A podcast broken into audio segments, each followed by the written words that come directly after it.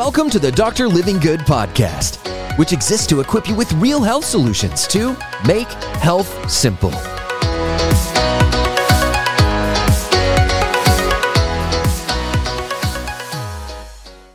Welcome in, everybody. It's Dr. Livingood. Good morning to you. Good morning. Thanks for tuning in. And this is going to be one to share, I believe. So, you guys ready? Should we dive into this? Hot topic for the week. I like to come to these sometimes on Monday mornings just to get your eyes open, to be protective, to be proactive when it comes to your health. So, let's do this. Lab grown meat. Meat growing in a lab coming to your plate soon.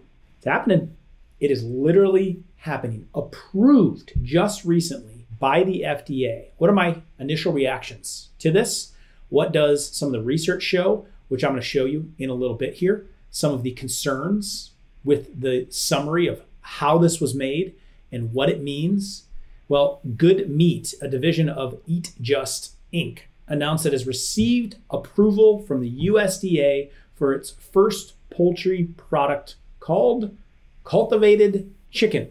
It is grown directly from animal cells in what looks like a giant brewery container and it creates chicken. That's the solution because what we're finding is the world wants to be pro environment. There is an agenda against greenhouse gases, and I don't know where you stand on that, right? I'm not swinging either direction. The production, the overproduction of meat, the you know the, the care of meat and humane, the toxicity of it their solution to that is well, let's save on the greenhouse gases. Let's remove those emissions. Let's culture the cells. Let's alter how the cells proliferate, how they multiply, and grow chicken in a bin. That's what's coming. So I'm going to walk through this process and some of the concerns that I have with it, but just some of the announcements with this announcement that we are now able to produce and sell cultivated meat in the United States is a major moment for our company, the industry, and the food system. Uh, this is the CEO of Good Meat, and this was announced. Time Magazine, multiple sources in the last couple weeks have released this. Now, Singapore back in 2020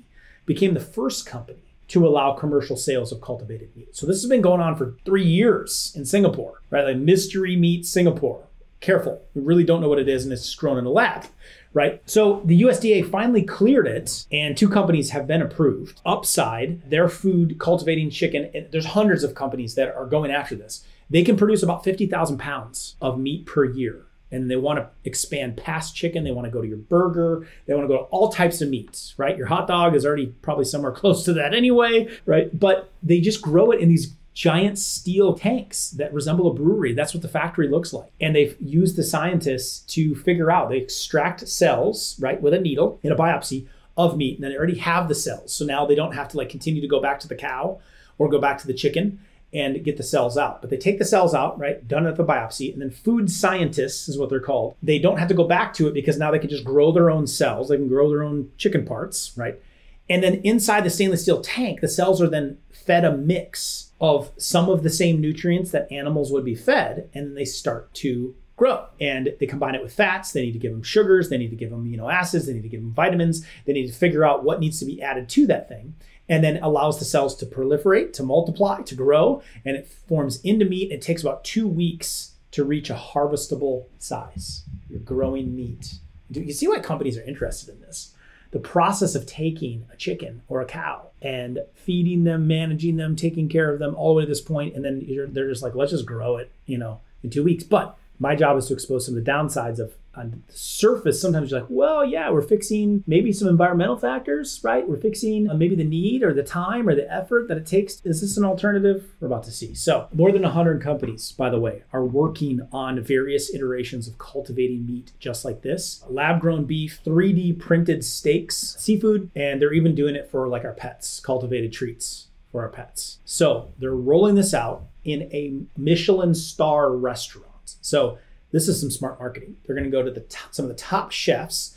Uh, one of them being Dominique Crenn, who will be serving the upside chicken at the restaurant in San Francisco. So it's a Michelin star, very high rated San Francisco restaurant is now going to incorporate that in. The reason being is because they can't keep up with the production of it and it's very expensive right now because you have to buy it in tens of thousands of pound units in order to get it because the supply chain and demand isn't there yet because it's such new technology. So they're going to start it in a five star, and then their job is to make it taste just like chicken, right? So people would be enticed to try to taste just like the same taste is where they need to make sure they win now, right? So here's some of the problems with it. You're altering the DNA of food. Whenever we're altering DNA, you can just equate that with bad idea because you can't control nature. You can't control how God grows cells. Like, what's next? We're going to grow human beings, okay? I understand the environmental impact of the some of the intentions behind the company. I'm not calling them all, all bad, but we are using genetically engineered cells. You're altering the DNA to promote the continuous growth of that. What that means is you're basically putting the cell in a state of cancer, right? What is cancer? Really simply, a cell that doesn't die, right? It's an abnormal cell that doesn't die. It just keeps proliferating and growing when a normal cell would have a cycle and it would die off depending on where it is in the body. Each cell lives a little bit longer. Skin cells, 14 days, right? Your stomach's more like six months. But a tumor cell, right, just keeps growing, proliferating. That's the state you're putting these cells in, right? I'm not saying you're growing cancer cells, but it's resembling that and you're manipulating them. When you put that into your body, it has the propensity to create cancerous like scenarios because you're ingesting those types of cells in. This is the problem with it. So it's not mine, right? We've been doing this with cell cultures and with drugs for quite some time. And cancer causing genes in food production goes to a whole nother level, let alone we've been injecting this. We're messing with RNA, we're messing with DNA, right, for these materials. So the gene editing can bring up unintended DNA consequences because you're, you're trying to clip part of the DNA off and replace it with something else. Like mistakes can be made there or things that were not foreseen. And we haven't seen this in human beings of like when you eat a bunch of this, what does it do? Like we're completely disregarding all of that. They're just looking at, okay, is it like sanitary enough to put in someone's mouth? But we've skipped what is the long term issues with eating a lot of this. That's the scary part of it. And there has been reports like when you start to edit the DNA of rice. This was actually done in the Journal of Genetics and Genomics in 2020 and they looked at gene editing in rice and then what were the intended or undesirable consequences long term and it was mutations that started to create cancer like DNA mutations longer term. So we've studied this in rice a little bit. There's no definitive human studies. Like you, you, feed them this, you get this. That's a very hard and long study to do. To go to market, these companies are not going to wait for that just like a drug company would. Now, what are some of the issues with it? Well, during the process, of making this, check out the sheet again. They identified all the potential issues. So from cell isolation, right? The source, the species, the bacteria, funguses, viruses, parasites, everything that comes along with that. So now you got to pump in antibiotics to keep those at bay. There's contaminants that can get involved. There's reagents that have to be added in. Just the environment of the facility. Where are we growing this at? What is that bin that we're growing it in, right?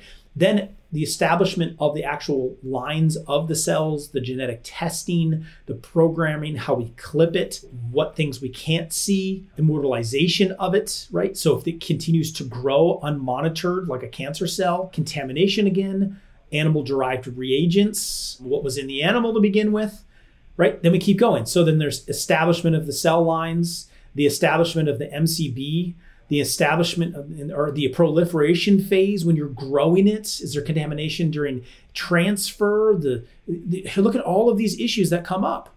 So they just had to prove that this is safe enough so the FDA could do it proliferation phase, differentiation phase, the harvest of the cell materials. Again, every one of these has, you know, contamination with toxic metals, the antibiotics, the bacteria, the viruses. So these are going to be heavily treated with antibiotics and chemicals that keep them from creating infections because it doesn't come with an immune system. It doesn't come with an animal that's hosting the real meat that serves a purpose. You're just growing it in a container. It doesn't have any of those other factors. So a lot of chemicals have to be used in it. That's the concern I have with it. Second main concern is you're putting altered DNA in your body. If you alter DNA and you put it in you, what does it do to your DNA? I don't know if I want to stick around for that. You know, when 60 in the 1960s, when doctors were recommending their favorite kind of cigarette, bad idea now the FDA is recommending, you know, or, or people like Bill Gates, who's an early investor in this, are recommending this alternative meat to be eaten to help with, you know, maybe countries that don't have as much meat or to cut down on greenhouse gases and things of that nature. It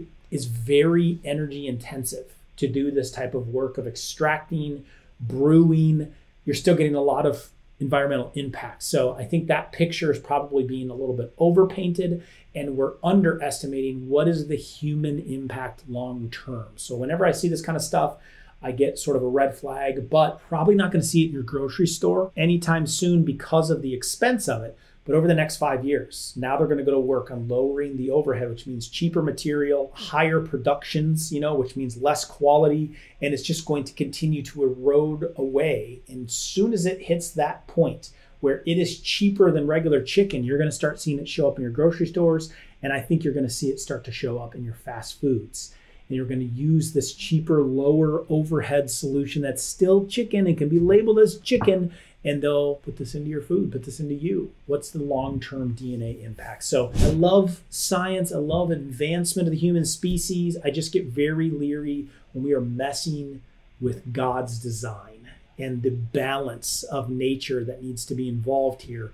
So I'm going to stick with real meat. There is a big difference in clean meat and real meat. So I went to the grocery store and I filmed a video to help you through that. You can go shopping with me I think it's a great resource next. If it grosses you out that this is lab grown meat, you are not alone. 72% of even Gen Zers, young 18 year olds, 20 year olds, 25 year olds are like, I don't want anything to do with this. So, you know, so progressive minds are even like, that's kind of gross. I hope we kind of stay there, but we do need to up the value of what we are eating when it comes to meat. And avoiding meat and trying to go a soy based one, a fake one, can be a really toxic idea, and so can lab grown. So, next video up, check this one out go shopping with me and be leery of lab grown meat.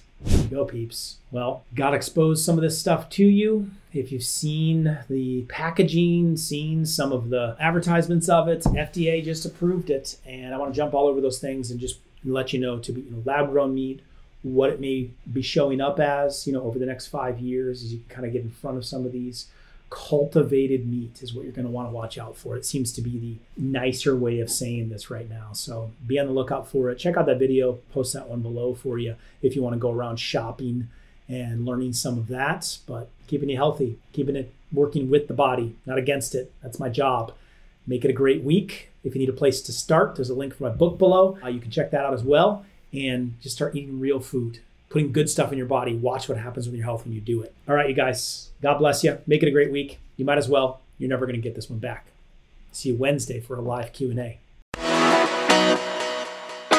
Hey, it's Dr. Livingood here. Thank you so much for listening today. If you found this episode helpful, it would mean the world to me to please leave a positive rating and a review. That way we can continue to get this message out to help people all over the world experience real health. See you next time.